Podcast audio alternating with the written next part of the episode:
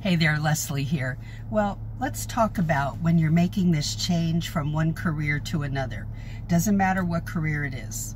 It could be retail to the paralegal career as a beginner.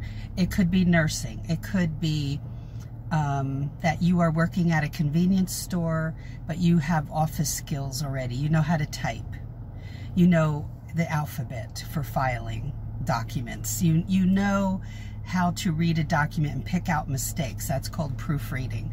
Um, but you didn't follow through with some of that. Maybe in high school you were headed that way and, and it didn't work out. Whatever career you're coming from, it could be from a professional career, as I mentioned, you know, in nursing. And maybe you're a medical assistant um, or you're working in the front office of a medical office or you're a dental hygienist and you're wanting to go into law um, and you're investigating this for the first time. So, when you started in your current career, there's possibly a time when you felt a passion for it. And maybe not. Maybe it was just a career like I became a cashier in a supermarket. I didn't have a passion for it, but that was my first job.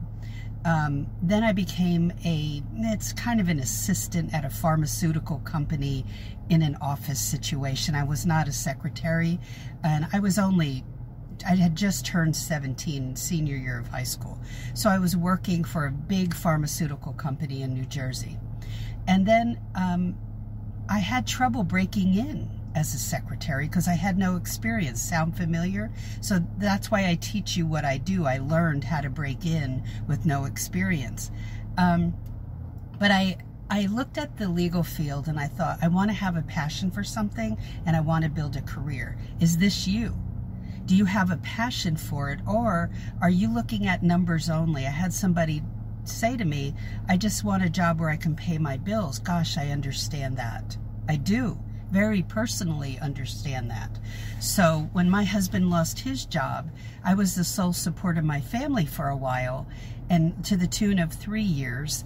And so I had to be in the, the legal field gave me that opportunity to help put food on the table and pay the mortgage payment. However, when you start to believe what you read and it's not based on facts, I that's what I want you to base it on.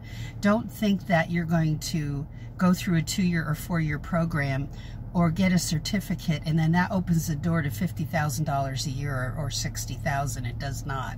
So get the facts. Understand everything about this. Go to paralegalcoffeetalk.com look around that whole website. That's for beginners